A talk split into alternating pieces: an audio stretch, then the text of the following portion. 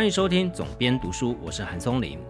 最近看了一部纪录片跟一部影集啊，大概都是在讲骗局的，在同温层也有很多讨论。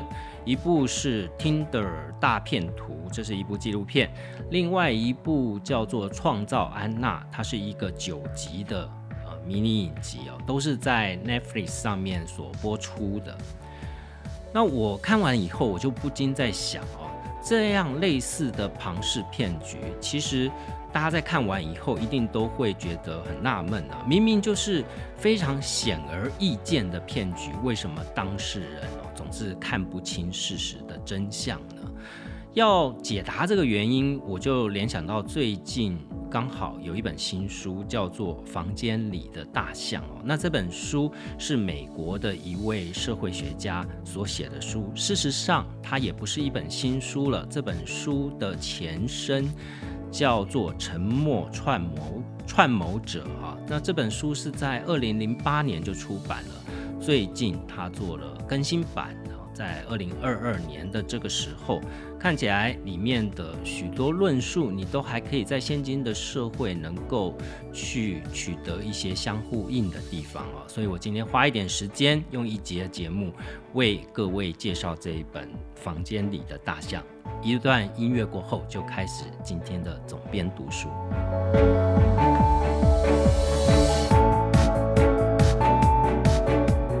房间里的大象这本书呢，其实中文名称这一次做新版哦，在旧版已经出版了十四年之久，重新再上市。它这一次的书名其实是完全从英文书名直接翻译而来。那英文书名是《The Elephant in the Room》啊，这其实是一个英语里面的俗语啊，就是呃形容。在房间里面，你看到了非常多细节，但唯独你看不到那个最巨大的存在哦。呃，这个我在维基百科上面查到一个故事哦，缘起里面有一个人，他到博物馆里面去，他可以讲出里面非常多的细节，但博物馆里面有一个庞然巨物的大象，他却没有把它指出来哦。所以从这个成语去引申的寓意哦，就是在讲我们在社会里面。呃，许多人对于一些显而易见的问题，却始终哦保持视而不见的态度哦。所以这本书的中文的副书名叫做《日常生活中的缄默与纵容》哦。呃，现在这个书名当然非常呼应现在这个时事哦。那过去在零八年出版的那个《沉默的串谋者》是一个比较有。指控性的一个，如果呼应一些民主社会所产生的乱象，或者是专制国家里面所产生的现象啊，呃，你可以把这个书名套到现在的中国，其实是呃还是非常的贴切的哦。刚好在过年前，农历年前，我跟一位大陆出版圈的朋友呃例行的闲聊，我们。都会每一年会交换一下意见哦。那我们在闲聊的这个谈话过程中，他就不免感叹哦，现在中国的这个知识分子的一这一群社会哦，都处于一种有话不敢说的状态哦。就所以大家就干脆不说了吧，就退回到生活里面最基本的哦，求温饱就好了，求享乐就好了。他发现。呃，在我们过去曾经合作过的年代，十年前的时候，呃，那时候知青哦，在中国是被尊重的一个社会阶级哦。那个年代产生非常多感言的知青，当然他们也因为他们的感言而取得非常大的商业利益在里面，包含有非常多的节目啊，或出书卖得非常的好哦。但是你可以发现，在最近这几年的中国，其实“知识青年”这几个字已经不再吃香了啊，甚至是会被网网络的这个小粉红哦群起而围攻之啊，就说他们是吃里扒外哦，就是你享受了中国的繁荣进步，但却一天到晚指责你的祖国。那所以呢，我们可以看到这几年中国的知青们啊，就有点吃不开了。那当然，出版圈不包含编辑啊，或许多的作家，难免都是属于这个领域啊，所以他们心中的落寞哦，就可想见一斑。但你会说哦，这样的一种沉默的串谋者哦，只会出现在专制国家吗？就是当大家对于某一个领域产生一种呃。恐惧，或者是我宁可不去戳破它，以保全自己跟别人的面子，或自己跟别人的利益哦。这样的现象，难道只有在像中国这样专制国家出现吗？其实也未必啊。呃，我在跟那位编辑朋友在聊天的过程中，我也去安慰他，我说，其实这状况举世皆然呐，在。你可以看到，在这几年的民主国家选举里面，为什么在极端的保守主义者啊会陆续的抬头？包含我之前介绍《梅克尔传》里面也讲到德国的这个纳粹主义的复兴哦，或者是以美美国为首啊，像川普这样的保守主义者的抬头哦，这都可以把它解释从这个面向啊，包含在台湾也未必是一个。纯粹言论自由的状况啊，当然我们的言论是不会受任何呃法律上面的胁迫，但是呢，如果大家有在看呃网络的现象就好，就是现今我们在社群上面去说一些话，可能都要稍微思考一下自己的立场啊，会不会因此而得罪一些主流的意见啊？呃，就不说太多政治的东西了，我就举一个例子，呃，脱口秀。好，那当然这几年台湾的脱口秀是风起云涌啊。那我在前一阵子看了一个旧的段子，是在脱口秀里面名声，哈，包含他的票房，还有他的社会形象都还不错的脱口秀演员，叫黄豪平了。那黄豪平有一个段子啊，他里面提到一件事。他说他有一天看了一个新闻，是美国的某一个地方哦，因为闪电，闪电打了下来，结果这个闪电呢击中了在草地上吃草的五百只羊哦，这五百只羊被闪电瞬间哦就杀死了哦，所以他这五百只羊死于闪电这个小小的新闻得到他的关注哦。他就说，其实他也是在看到很多新闻的时候，他也会想在下面留下一些评语或者是留言哦。但是他常常都会告诉自己说：“哦，不要冲动，不要冲动啊！我这个留言留下去，不晓得会不会得罪到别人哦。”所以他大部分的时候都选择不留言。但那一天呢，刚好这个新闻有击中他身为脱口秀演员的一个点啊，他想。就是说，脱口秀演员常常就会从生活里面的大小事里面去把它变成段子，把它变成笑话哈，去找那个笑点。他就想到啊，那这个痒死了，就是谐音呐，就是呃很痒的那个痒，痒死了。这这件事情呢，是费玉清常年在舞台上面所开的一个玩笑。他说，我们台湾经过这么多年的这个喜剧教育啊。费玉清小哥在台上开了这么多关于养死的玩笑，竟然底下没有任何一个留言是提到关于羊死的这个笑话，所以他就情不自禁的在上面留了一个羊死的笑话。怎么没有人提到关于羊死了的笑话呢？呵呵，结果呢，他差一点就被延上了。他说他差一点吓死了。呃，就过了没有多久，就有一。堆一堆人上去，你怎么可以开羊的玩笑呢？你叫这些羊情何以堪呢？你有没有想过这些羊它的饲主的想法呢？就多了非常多指责他的留言哦。结果他还被他很亲近的朋友，包含他的经纪人，包含他呃同样作为喜剧演员的同业指责哦。他说：“动物爱护动物是我们的底线呐，你不可以去踩这个底线哈。”所以从这个。小故事就可以告诉我们，其实这样的这种沉默的禁言，呃，不只是存在于所谓的政治啊，或者是社会公益啊这种大题目上面。就像这本书的副书名里面讲的，日常生活里的缄默与纵容啊，这都非常多，而且几乎可以说是无所不在。讲到房间里的大象，最早我们可以想到跟这件事呼应的故事。应该就是在书里面写啊，十四世纪有一个民间故事哦，内容是关于有一个国王遭到三名骗徒的欺骗，就误以为这三个骗徒正在帮他编织闪亮的新衣哦。那他们编织的过程，国王看不到啊，但是这三个骗徒就说，只有私生子是看不到的哈。所以这国王想说，我不能承认我看不到啊。我如果看不到了，那我就是不是失去我作为国王的正统性了？所以国王就嗯，真的是很美哈。那底下的大臣呢也开始说，嗯，真的是很美。所有人都称赞啊，这衣服真是太美了，导致于最后国王自己也相信了，这看不见的衣服是很美的，他就穿着这个非常美的衣服就出门了。好，这就是国王的新衣。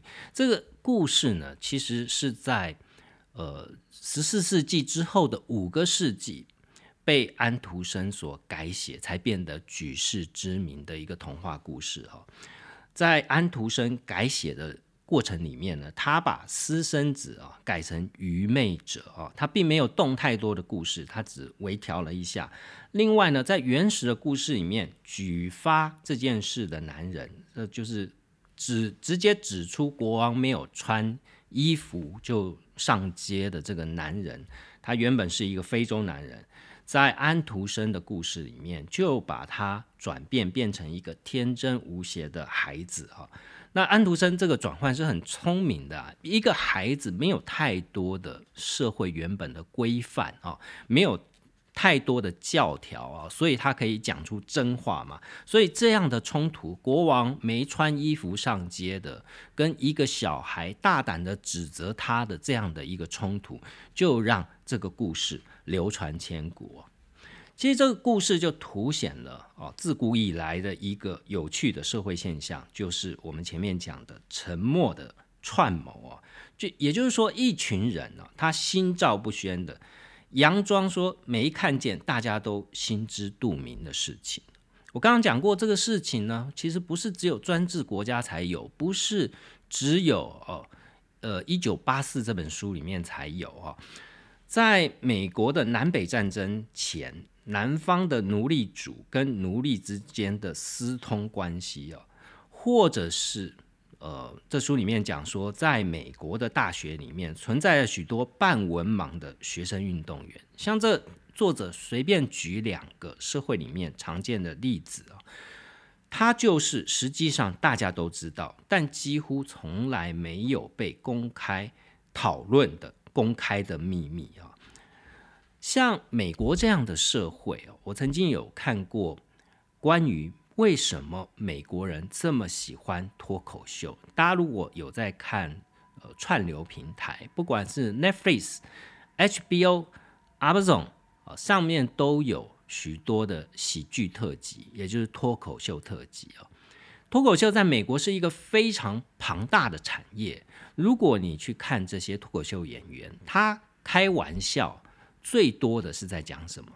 其实他。某一个程度，他是在帮你讲出你作为一个社会里面的小螺丝钉，你不敢讲出来的话。美国脱口脱口秀演员最常开玩笑的就是宗教啊，宗教是他们最常开玩笑的对象。他们会取笑呃神父，哦，会取笑说，其实宗教里面最多的就是同性恋，类似像呃这样的一种。但但在台上是无罪的嘛？他可以说说这是笑话哈。美国是崇尚言论自由，所以呃脱手脱口秀演员就有一道护身符哦，他可以去讲堕胎，他可以讲同性恋，他可以讲任何他想要讲的，然后说这是笑话啊。所以你如果你不你你不接受这是笑话，你就是不能尊重言论自由。事实上，在美国呢。脱口秀演员也是经常要出来道歉的哈，就是说他们可能拿婴儿开玩笑，拿集中营、拿纳粹、拿犹太人开玩笑，呃，往往也是会引起很多社会的讨论哦。所以，为什么这么多美国的老百姓、美国的大众哦，他花这么多的钱去看脱口秀演员，去讲种族歧视，去开种族的玩笑？呃，他们这样做的目的是什么呢？为什么能够形成如此庞大的一个产业呢？有没有想过这个问题？就恰恰是他们在社会里面完全回避去谈论这个问题，尤其是种族啊。种族这个问题，你会发现这是成正比的。基本上，在美国的脱口秀领域里面，少数民族是非常吃香的。啊呃，亚裔的、墨西哥拉丁裔的，或者是呃这个黑人，当然黑人最主要的一个脱口秀演员的群体哦。呃，当代最好的许多脱口秀演员都是黑人演员哦。所以我们就可以看到，越是大家在社会上。不想去谈论的东西，呃，在脱口秀里面越是大放异彩，所以我们讲沉默的串谋，其实就是一种否认哦，就是譬如说，在美国这样的社会，你就是否认，你认为你自己是一个移民国家，你是靠着移民帝国宪法保障所有公民一致的权利啊，所以这样的国家不会有种族歧视啊。它其实就是一种否认啊，必须要建立在否认上面，才能形成一种集体合作，去选择自我麻痹，而没有这件事，没有这回事，我们没有哦。那如果你想，其实大家都知道是有哦，所以才会有脱口秀演员帮你说出事实，大家哄堂大笑这样的结果出现嘛。那处于否认状态的人哦，往往会出现一种类似感官封闭的状态，我们称之为叫做麻木。我们来形容这样的状态，或者是也有用像是盲点哦、别过头去或视而不见这样的说法，似乎就是眼不见了就心静嘛，就是我们常常看到在譬如说在日本文化里面有所谓的三猿。三只猿猴哦，就是那三只猴子是把眼睛遮住，把耳朵遮住哦，把嘴巴遮住啊，就是你不看、不听、不说哈。那这样的呃三元呢，其实这样的图腾出现在非常多，不止日本其实也大量的出现，譬如说像埃及的文化里面都发现类似的图腾所以这是人类社会里面的一种。为什么这一个作者？提出来这样的论述，他把它写成一本书呢？这是人类社会所产生的一个有利于呃统治、有利于团结哦。团结这两个字听起来有没有非常熟悉呢？有利于这些事情巩固政治权力的一个存在哦。所以它是一个好用的工具，自古以来都好用哦。也就是因为这样，所以在传统社会里面都会形成一种。呃，社会的规范、成熟或者是传统，我记得以前曾经讲过黄仁宇的大历史系列的书，那里面黄仁宇曾经有提到一点哦，就是说为什么中国的帝制里面都非常强调所谓的君君臣臣父父子子啊。他用现代科学的角度来阐明，他说：“你可以想象，在数百年前，在中国如此大的疆域啊，你没有任何现代化的设施，你北京城里面的一个指令，可能要经过半个月甚至一个月才能传到呃广东的这个知府的手中哈，所以。”呃，你在地质的情况下，在那么久远的情况底下啊，你事实上是没有做到法律管制这件事，所以他只能诉诸于道德啊。那所以在广州的知府，他可能在判案的时候，他所依据的不完全是律法，他依据的是君君臣臣父父子子道德的限制啊。所以在沉默的串谋这件事情里面，呃，有很大的成分其实是来自于社会的规范、成熟跟传统啊。但是其实不仅于此哦，它也会受到政治的钳制。毕竟呢，权力涉及控制消息的能力哦，主宰着他人能否取得流通消息的范围，以及各种方式使人不看、不听、不说。这一段的说明，其实拿来形容现代的中国，其实就是非常贴切的一个状态了。我们可以看到，一方面，呃，可以透过更多的先进的工具来去限制消息流通的范围啊。另外，用一个沉默的串谋，我常在跟中国的出版业者合作的时候，都会觉得相当纳闷的一件事。就是现在所有的外图，也就是呃非当地的图书，要在当地出版成简体字版的时候，都必须要经过审查哦。那这个审查制度，我之前也有一集节目有讲过这件事。我始终觉得，在中国的图书审查制度里面，其实是没有一个固定的标准可言哦。如果你去问当地的出版编辑或出版社的领导哦，他其实也说不出个所以然来哦。基本上就是大家都在观风向，就是说，嗯，最近情势气氛好不好哈？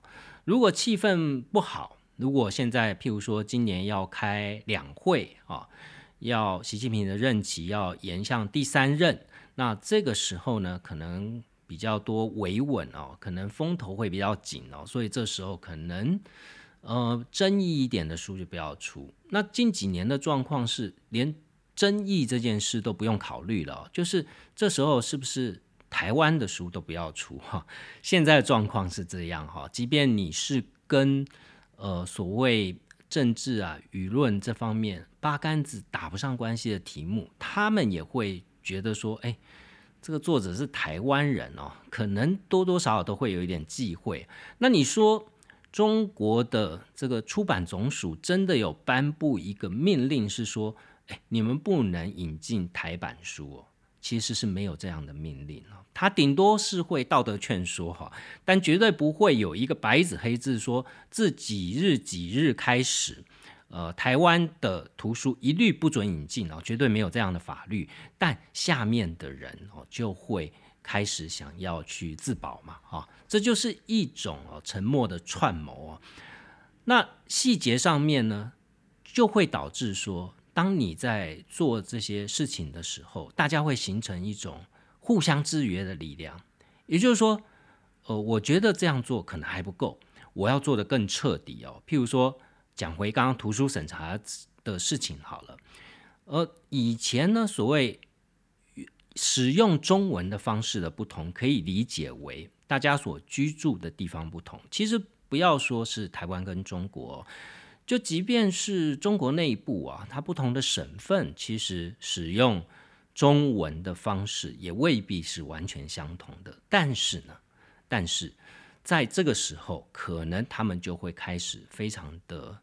呃，精字斟句酌的去哦，去调整，这里面可能有一些台式的用语、台式的用法，他就会觉得不行，全部都要改成我们的标准制式的普通话的用法哈。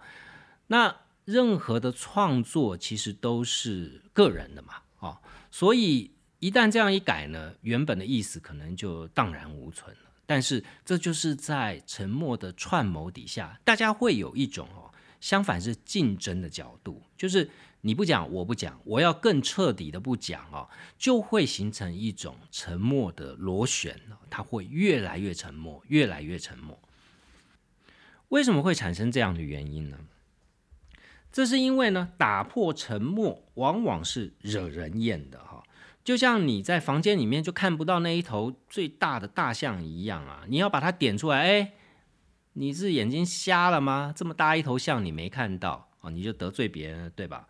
所以打破沉默的人，无疑是在兴风作浪啊，颠覆现状，公然挑战什么事情可看可说的传统啊，然后也会侵蚀到社会团结的根基啊，而且呢。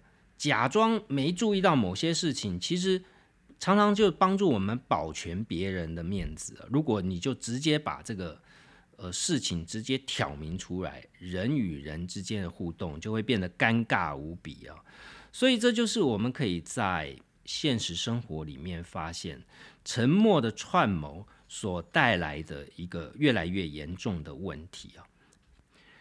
前面讲到沉默的串谋，有很多是因为社会习俗啊、文化呃的形塑啊，它所形成的一种不看、不听、不讲这样的现象，呃，基本上它就是一种道德的界限啊。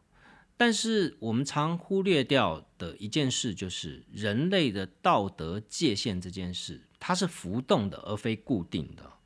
如果我们回顾一下历史，有非常多的议题，在不同的时代啊，之它会不会变成一个让所有人晋升？它其实是一个浮动的标准哦。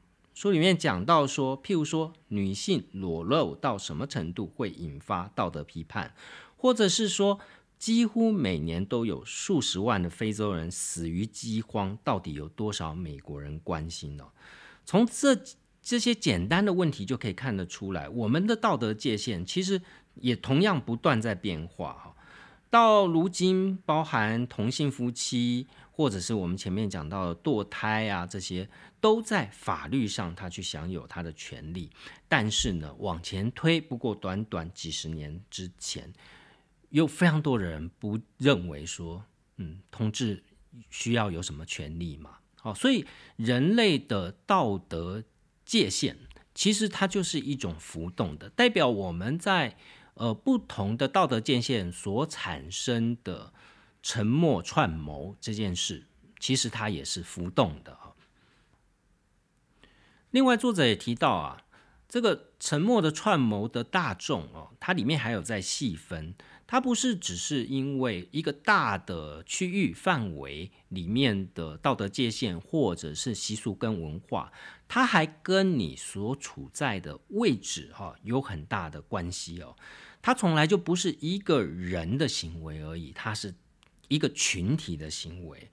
所以呢，你可以看到说，在某一件事情上面，可能这一群的人态度是这样哈，但是呢，跟其他群体。的态度，也许其他群体可能已经觉得见怪不怪的事情，但是某一个群体就会异常的沉默啊。这里面就他举一个例子，就是像军队这样的团体，他书里面讲说，美国军方针对同性恋的议题，他的明文政策就是不问不说。那你会说，同性恋这样的群体，其实现在在大多数的先进国家里面。不只是在一般人的接受度，还包含法律上的保护哦，这都是有明文依据的。也就是说，这件事的道德界限，其实在现在哦，已经不再是沉默串谋的一个存在了。但是呢，在现在的像是军队这样的群体，或者是宗教这样的群体哦，他还是一个在那个领域的人。哦，他还是一个大量的沉默者哈，大部分人都选择不看、不听、不说，这是为什么呢？因为大部分的团体哦，其实他都有自己的叫做缄默守则。书里面举例，就像说西西里传统的帮派的帮规里面，就禁止黑手党的成员密告帮内的兄弟啊。或者是像警察哦，警察他会就是说，大家都最讨厌廖别亚，对吧？呃，就是即便是一个好警察去检举哦，很多警察贪污腐败的同僚，那他们也会被认为是廖别亚啊。所以在这样的组织里面啊，都会有这样的类似像呃保密誓约这样的缄默文化存在啊。缄默文化就造成了一种约束，这样约束就可以确保这样的团体，呃，成为一种团结的象征哦。它里面所产生的效应，就从呃很多的社会现实里面可以看得到。譬如说，这样的缄默的文化，它可以防堵石油工人去告发石油公司不处理漏油事件哦。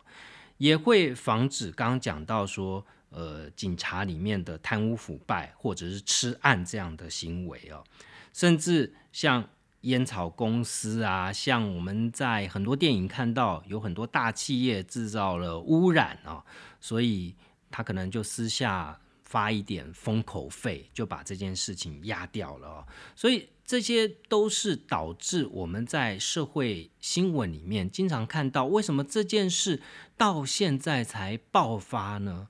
哦，或者是说，你看，在我前面一开始讲的那两部纪录片里面，你会觉得很纳闷啊，呃。这些佯装自己是富二代，佯装自己是有钱人，明明年纪轻轻哦，动不动出门都是私人飞机，呃，或者是每每日的炫富，但当你要他把钱拿出来的时候，他却一直推拖拉哈，在这个时候，你就会觉得说，呃，为为什么这样明显的诈骗你会看不出来呢？在《创造安娜》这部影集里面，里面让我留下一个深刻的印象，是一个二十六岁的小女生，之所以可以骗倒所有纽约的，从金融、房地产到建筑师，甚至到米其林名厨，哈，他可以骗这些人来去组织，变成他想要去拿下一个商业投资背后的背书。他为什么能做到这件事呢？其实它里面他用了很多招数哦，呃，并不是没有人发现他其实是一个假的富二代，而是发现的人不愿意讲哦。这里面呃，这个故事是一个记者做调查采访的过程，但这个记者呢，从一开始就到处吃闭门羹，没有一个被他骗的人愿意讲出呃这样的故事。这是为什么？这就是一种。缄默的文化，因为这些人觉得丢脸啊，就是说我把这件事讲出来，我还要混吗？我在江湖的地位哦，还要混吗？所以，呃，这里面那位安娜哦，索罗金这一位小女生，她其实用了一招，我觉得相当高明的一招啊，她骗了一个呃有钱的女性创业家。这个小女生呢，她吃她的，住她的，用她的，另外呢。她还骗她的信用卡哦，用她的信用卡去盗刷。那这个女士她诺拉，她损失了四十万美金，他却不敢把这个假的富二代哦，把他打官司，把这些钱把他讨回来。为什么呢？因为这个小女生在离开她家的时候，他送她了一只孔雀哈。那这只孔雀呢，其实它是有一个寓意的。他在暗示说，如果你把我的事情抖出去啊，我就会把你跟你在你们那个圈子里面的秘密也抖出来哈。所以他就用这种恐怖平衡的方式提醒他，你把这件事抖出去，其实对你没有好处，对你来讲是一个非常丢脸的事情嘛。所以这位女企业家诺拉，她介绍了一堆她手上的人脉。好，包含我前面讲到米其林的主厨，包含知名的建筑师、建筑设计师，包含纽约最大的房地产龙头哦，向他介绍这么多人脉给他，到最后这些人还是随着这个小女孩起舞哦，因为诺拉不敢跟他的朋友们讲，其实这家伙是个骗子哦。从这个例子，我们也可以知道，所谓沉默的串谋。这个来源其实大部分都是来自于拥有权力的人。我们所看、所听、所谈论的内容，同时受到规范的压力、政治的压力，或者是金钱的压力哦。为什么在《国王新衣》里面的故事里面，这个被戳破谎言的是一个国王呢？你有没有想过，为什么这故事哦是？讲的是一个国王的故事，这是因为国王是拥有最多权力的人，他是集中并且能够影响别人。哦，我们讲到的舆论，哈，像舆论这样，他是可以影响别人这样的一个人，他有太多的工具可以去做到这件事了。我们掌握哪些消息，某种权某种程度上取决于我们拥有多少权力。权力也能使人有能力掌握传递给他们讯息的多寡啊。毕竟呢，你今天你除了传递给别人，我们现在讲说，呃，譬如说，像如果你是一个政治人物，你当然你有传递讯息的能力。除了传递讯息讯息的能力以外，你还拥有什么呢？引导讯息的能力啊。所以要控制他人的注意力跟言论的范围，最常见的方法就是控制议题。那怎么控制议题呢？从决定哪些议题该列入讨论的范围，进而正式定义台面上的议题，这个政治角力的过程哦，我们就可以看出，通常是由上级来决定部署应该重视哪些事项。而非由下而上哦，是由上而下的哦。另外，权力也可以做到透过改变话题来转移他人注意力的能力。这个很多领导人都非常擅长透过制造危机的方式来分散人民对于经济问题或政治丑闻的关注啊。这在国际政坛上面是屡见不鲜，不要说国外了，台湾政坛也是一样哦。呃，现在的网军文化其实也是类似啊。你今天要盖掉一个议题的最好方法，就是另外创造一个比它更大的丑闻，你就可以盖掉前面的新闻了。所以，有自古至今的所有的为政者、政治人物或者是帝王，他们在统御上面呢，其实都会希望这样的沉默的串谋者是人数越多越好。越多，它其实就会形成一种力量，它会越沉重哦，压力越大，让你越不敢讲啊。在历史上里面，我就想到了一个非常有趣的故事啊。大家都知道雍正皇帝的故事嘛，大家都曾经有过这样的民间野史，说他得位不正啊，原本不是他应该要继承帝位哦，而是他的弟弟要继承帝位，所以他改了。皇帝的遗诏啊，所以他继位。那在在他继位之后呢，这样的讨论在民间始终没有断过。但在帝制的统治底下，哦，大家都知道，这就是一种只能只能在心里面想哦，不能讲出来的事情嘛。那偏偏呢，在呃雍正期间，他曾经有一个大案哦，所以那时候有一个江南的一个教书先生哦，叫曾静啊。他就在呃写了写了一些文章，就说呃雍正帝得位不正啊等等之类。当然在那个年代呢，就形成一种文字狱了。结果雍正把曾静抓来哦，他并没有给他刑罚哦，他并没有处死他，他就要他跟他写了一本书，叫做《大义觉迷录》啊。那大家也许会说，这其实就是雍正他要撇清自己嘛，就是。你来看看我是怎么做皇帝，我对为了这个国家多辛苦哦，你还说我是得意不正，跟老师叫学生罚写作业是没什么两样的哈。但你要知道哦，在乾隆帝呃上台之后，他马上就把这本书给禁了哈。乾隆帝为什么把他爸爸他爸爸出的这本书哦，马上把它禁掉呢？是因为乾隆帝就看到了。